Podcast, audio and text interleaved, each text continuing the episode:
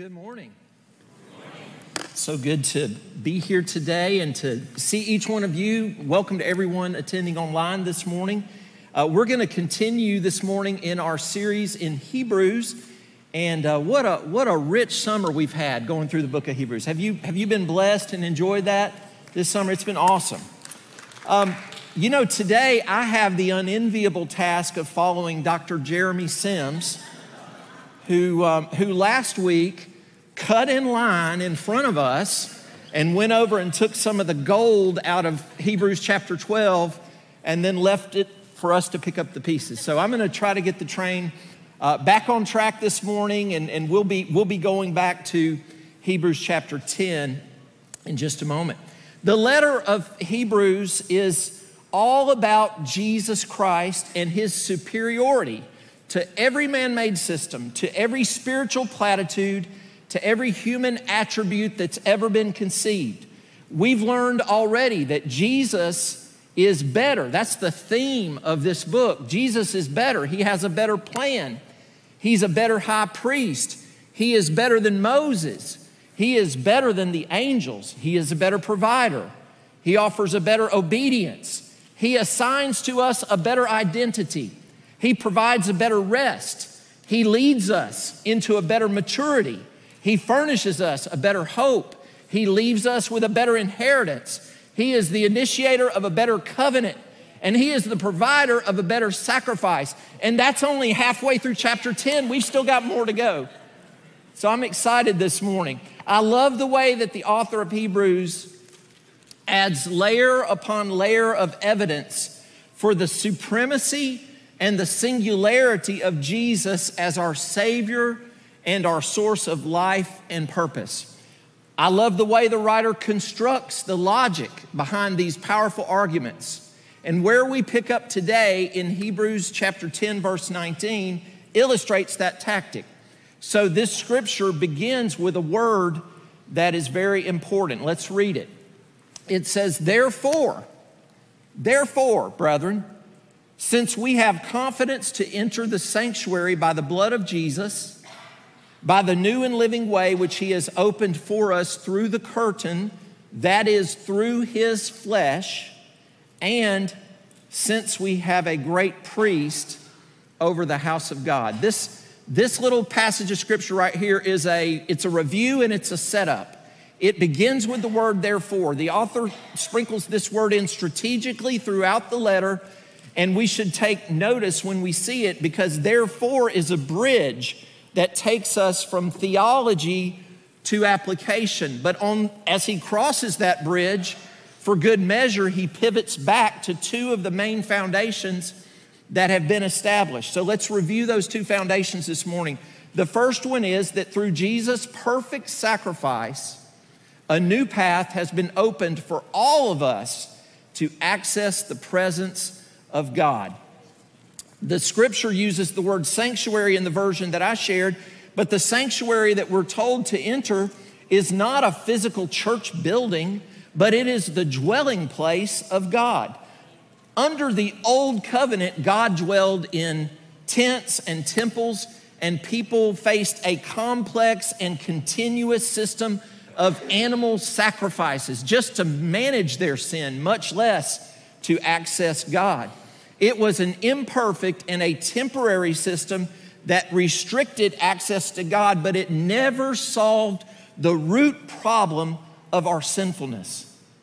But in Jesus' sacrifice, the new covenant was initiated by which his one sacrifice is sufficient to cover all of our sins.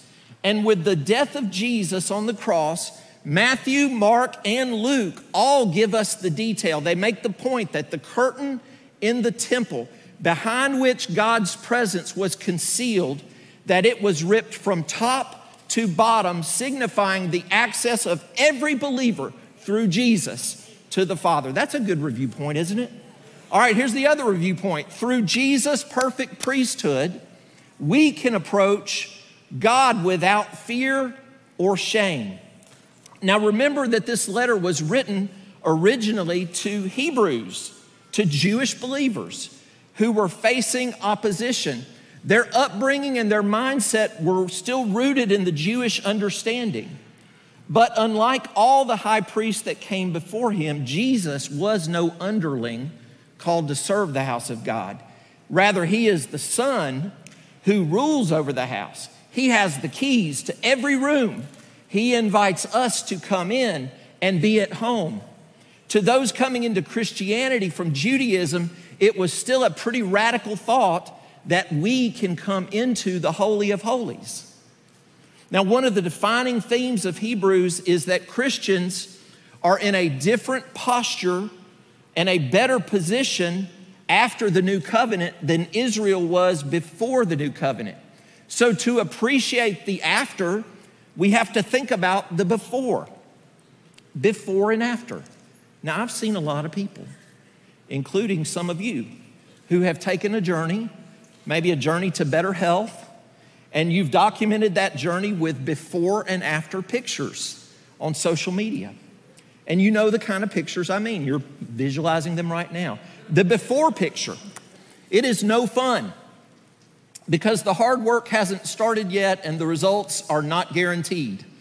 You stand in front of a mirror with your phone and point it at the mirror, and you have to frown in these pictures and, and, and slouch and not put on any makeup and not fix your hair because you want to tell the before picture, the rawest story of why change is needed in your life. But then, after a few weeks or months of dedication, of going to the gym, of eating better, or whatever changes you've made, you go back proudly and you stand in front of that same mirror and you stand up straight and you fix your hair and you give your biggest smile and you take an after picture because you want to say with that picture, look at the difference. Look at the difference. Well, if you want to know the power of the sacrifice that Jesus made, shedding his blood on the cross to fulfill the old covenant and initiating a new covenant for us, this section of Hebrews 10 is a powerful example of before and after transformation. The before picture is one which in which Israel's access to God was extremely limited. Their high priestly representative could enter into the holiest only once a year, and his efforts achieved only ceremonial results. No lasting change was produced in the heart or the hands of the people who did the sinning. But what we see in Hebrews 10 is the after picture believers under the new covenant. That's us. Because of the blood shed by Jesus, God's Son, we have access to enter into the very presence of God with confidence, the scripture says. I studied the original Greek word for confidence there and found meaning so rich that one English word can't do it justice. This word talks about how we can approach God. And it incorporates the ideas of freedom and frankness and openness, courage, fearlessness, boldness, and assurance. And not because we're equals with God or because our sin is no longer a big deal, but because the Holy Spirit that dwells within us produces conviction, drawing us toward rather than scaring us away from a loving Father. So the writer of Hebrews has built his case. And now all that is left for him is to answer the question so, so what? what? What should we do and what should we not do with these truths? The next few verses lay out some of the clearest application for us in the whole letter. And this morning, these four applications are the points of my message. So let's, let's hear the first one. Let us draw near to God. Draw near to God. What an invitation we have in verse 22. Let us draw near with a true heart, in full assurance of faith, with our hearts sprinkled clean from an evil conscience and our bodies washed with pure water. You know, as I read that verse, I can't help but think of the parable that Jesus told of the prodigal son. This young man's life was a mess. He left home and he broke his dad's heart. he made well documented bad choices and squandered the blessings that had been intended for him. And he ended up in a hopeless situation. But in a moment of spiritual self awareness, he said to himself, The way I'm living is not right. Maybe, maybe my father would forgive me. I don't have anything to lose by trying. I believe that moment of clarity is what we know as conviction. We can recognize conviction by the fact that it draws us toward the Father, it encourages us to go home. And the prodigal son did go home. And to his surprise, the locks had not been changed. There was no restraining order against him. Instead, his dad sat on the porch longing for him. And when he saw him in the distance, he got up and he ran toward him and he hugged him and he cleaned him up and he fed him and then he, he threw a party celebrating his return. And one of the beautiful points that Jesus makes in this story is that the obstacles that we believe keep us away from God our Father are not put there by Him. He invites us, such as we are. He draws us and He wants to be near us so that He can be with us, to feed us spiritually, to change us because He loves us too much to let us continue in destructive behaviors and to celebrate our relationship with Him. Let me ask you today is it a daunting thing for you to approach God's presence? Do you understand the access that you've been given? Th- those of you who know me pretty well know that I'm a big Alabama fan. Don't tune me out, the rest of the crowd. I, I know you have a tendency to tune out Alabama fans. I, have uh, I attended Alabama. I've, I've missed very few games in the 31 years since I marched in the Million Dollar Band. And a few years back, one of my good football buddies started taking me with him during the off season for an annual tour of the Alabama locker room inside Bryant Denny Stadium. And it was pretty amazing. But not just anyone could take this tour. I had to have a special pass obtained through my friendship with a valued donor to the athletic department. And once in the locker room, I could see most everything, but there were areas that were roped off that I could not approach in the middle of the locker room, in the carpet, they had this beautiful uh, script A, which you could not walk on, and I would not have dared to walk on, by the way. They didn't even have to tell me. But it was clear to me as I walked through that locker room, as I was getting to see this incredible space, it was clear to me that it was not built for me. Um, it was built for people who had earned access through their physical skills, through their coaching prowess, or through their generous investment. I was just there getting a look. And um, guess what? In about seven weeks, when I go back down to Tuscaloosa on a Saturday, um, if I try to go anywhere near the Alabama locker room, I can say with confidence that Coach Saban has not left the door unlocked for me. In fact, I would not be able to get near that locker room uh, on a football game day. I'm just happy to be in the stadium at all. So, you know, as I thought about that, I, if you're like me, there are probably a lot of areas in your life where you've learned um, that access is restricted. Maybe, maybe, ladies, maybe it's a glass ceiling that kept you from advancing in your career. Maybe it's a cliquish group that you feel like excludes you from relationship. Maybe it's being judged unworthy because of your past mistakes, or maybe it's just that you feel like you don't fit. Well, to all of us, the writer of Hebrews shares incredible news. You have access to the presence of God. Let that sink in. I think sometimes we've received so many do not enter cues in our lives that it's hard for us to register the access that Jesus died to give us. We feel like there must be a catch, it must be a trick. Will there be a timeshare presentation? No, none of those things. He just wants us to be with Him. So much so, so that we are not just told to enter, but we are told how to enter. We can enter confidently because we have a better assurance. Verse 23 gives us a second application, which I'll frame it as this persistently speak hope to others. The verse reads, Let us hold fast the confession of our faith, of our hope, without wavering, for he who promised is faithful. Folks, if you realize what Jesus did for you and you have taken advantage of the access that you now have to God, then you have traded despair for hope. It's a good deal.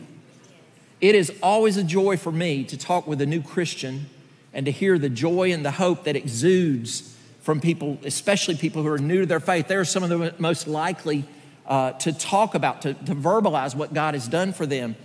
And the word used in this verse for confession, it involves verbalizing, speaking, so that others can hear. It means not keeping silent. The apostle Peter said in 1 Peter 3:15, "Always be ready to give an answer to anyone who asks you for a reason for the hope that is in you."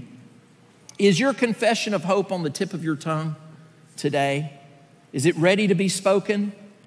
Well, the, the writer of Hebrews adds without wavering here, because you know it's our tendency to speak well of God when He is blessing us and to be silent about Him when things are difficult. That's our tendency. But here, here the writer gives us reason to speak hope persistently in good times or bad, in rich times or poor, in sick times or healthy. He says, because God is faithful. That's our reason, because God is faithful. And we are the truest reflection of His faithfulness when we confess our hope, regardless of our present circumstances. You might call this practicing the habit of hope. There are moments in my life when things are great and I'm filled with hope. And there are moments of challenge when I cling to hope but I never let go of hope. I determined to hold on to it, to carry it into every place I go, and to confess it to everyone who needs it. Hope is the currency of the Christian faith. And the more of it we share, the more that we have to give. You get a church full of people with that posture toward hope, and you've got a movement of hope. Verse 24, it gives us a third application. Stir up love and good works in one another. That's a good paraphrase of verse 24. Stir up love and good works in one another. The word for stir up in verse 24 means to sharpen or provoke or incite. But the intensity of this verb is not is pointed not toward starting a riot or triggering a rebellion or inciting retaliation or fomenting outrage, you see, we're at a time in American culture, I don't really have to tell you this, you can, you can scroll your phone and see it very easily or turn on the news and hear it. But we're at a time when Americans and the world, we're stirred up. We are stirred up. We're stirred up by politics. We're stirred up by issues. We're stirred up by polarizing rhetoric. We're stirred up by controversies and debates and drama. Social media stirs the pot and empowers people to speak boldly to an unseen audience where they can have epic arguments with total strangers. This is insanity. People have an incredible capacity to stir up one another. And it's usually expressed in the negative ways that I've just mentioned. But this passage is speaking to believers and showing us a better way that God intended. So let's be passionate, not about what's trending on social media, but about the assignment and the opportunities that God has given us. And let's use our voice and our influence, stirring up other believers to join us. Amen? All right. Verse 25 gives us a final application, and I'm, I'm going to summarize it this way Avoid distractions in completing the mission of Christ. Avoid distractions in completing the mission of Christ.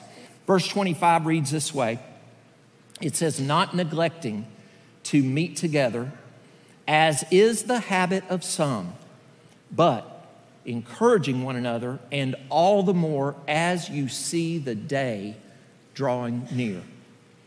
It's really tempting right here to define meet together only as in person church attendance. Now, Pastor Jeremy said last week that as American society has grown busier, the number of church gatherings has decreased. And we know that the impact of COVID has reduced in person attendance at those gatherings. So let me say this I, I, am, I am not only an advocate, I am perhaps the poster child for in person church attendance. I am a preacher's kid. All of my life, I've been in church. And I'm thankful for that legacy and that habit that was formed at an early age, and I wouldn't change a thing. But the form of meeting together has changed dramatically over the last 2,000 years. And as our culture has shifted, even before COVID forced almost every church in America to begin streaming its services. At Kingwood and many other churches, online ministry has risen to meet the needs of many people who can't physically attend. And at the same time, it's become an outreach tool to extend our church's reach into our community. And many churches like ours have embraced this new wineskin rather than resisting it. The admonition in this scripture to not neglect has less to do with a building and more to do with the people who make up the church. We need each other. We can't stir each other up to love and good works when we're isolated from each other. Now, meeting together has a lot of options that look different than ever before. In light of that fact, it's not always clear what attending even means. So I, I, would challenge you with the thought that the main thing Jesus called his followers to do was not mere, mere attendance. This passage never said not neglecting to attend church. Jesus never said, attend me. He said, follow me. What Jesus was looking for was engagement. Early Christians didn't just attend church, they were the church. We use the word engaged specifically in our culture to, to refer to a couple who has pledged to become husband and wife. You, you, you can't be engaged to yourself, that's, that's weird. Think, think, about, think about the kind of engagement between a couple. Engaged people are committed, they're focused, they're energetic, they are working toward a goal, they are not sitting passively on the sideline, they are not waiting for something to happen. And Christians who are engaged are looking for ways to serve. You know, I was overwhelmed this week as I saw a volunteer army of moms and dads and college age and, and youth who showed up for four plus hours a night to make Kingwood's VBS uh, happen. It was fantastic. And that doesn't happen without engagement. Christians who are engaged are looking to build friendships with other people as part of a life group or serving on a ministry team. They're looking to help the new person in the room get connected. They're looking to grow their faith. They're looking to deepen their prayer life. They're looking to uh, en- enrich their understanding of the Bible. They're looking to reach their lost friends and family and coworkers and neighbors with a loving invitation to church and to their faith. But we cannot stir others or be stirred to love and good works if we isolate from the body of Christ. To have all the gifts of the body operating, we must be jointly engaged in mission together. And for believers engaged in the mission of Christ, I have found that church attendance is rarely a problem. Now, you may not be able to be engaged in all of these ways, and God understands your circumstances. But there are some who have the ability to be engaged with God's mission in the local church and have chosen not to be. Maybe you've stepped back from the church to pursue lifestyle goals. Maybe you no longer feel you need the local church to live the Christian life. Maybe you're facing trials, which was certainly true of the letter's original audience. Or maybe there's a hidden sin or desire in you that makes you want to isolate. If any of those describe you, God's word speaks to you today that it's time to make a new habit. And why is that important? Why is this application so important? Because as the writer of Hebrews says, the day is drawing near. The day of Christ's return is nearer today than ever before. And so the pull to step back from the body of Christ and to disengage from the mission of Christ is perhaps the most powerful weapon in Satan's arsenal against us. If he can isolate us, we become weaker and more susceptible to his deception and to his attacks against us. So, the word to us in this last application is to avoid the distraction of anything that takes us off the mission of Jesus Christ. Keeping our focus in a chaotic world with discordant voices clamoring for our attention and even our endorsement is a goal that will only be accomplished if we remain connected to Jesus' church and engaged in Jesus' mission. Now, in just a moment, our prayer team's going to fill the altar and we're going to have a time of prayer and ministry. So I just want to say to those watching online, first of all, thank you. Thank you that you, you are a part of the Kingwood Church family. And um, I, I'm thankful we have online ministry as an expression of ministry of this church. And I want to say to you today, you, you are equally valuable, and there is ministry available to you today. And we have an online prayer team that waits in the comments section. So, whatever burden is on your heart today, please speak in that comment section and let our prayer team uh, minister to you. To, to the rest of us here in the house today, I say we're, we're going to move into a time of uh, worship here in just a moment. And I actually want you, as, as, we, as we sing this final song, I want you to apply the first point of, of this word today, which is to draw near. Draw near to God. The barriers of access have been removed. Draw near to God and believe that He wants to do a work in your life today. Can we stand together? Let's move into the presence of God now as we prepare for a time of ministry.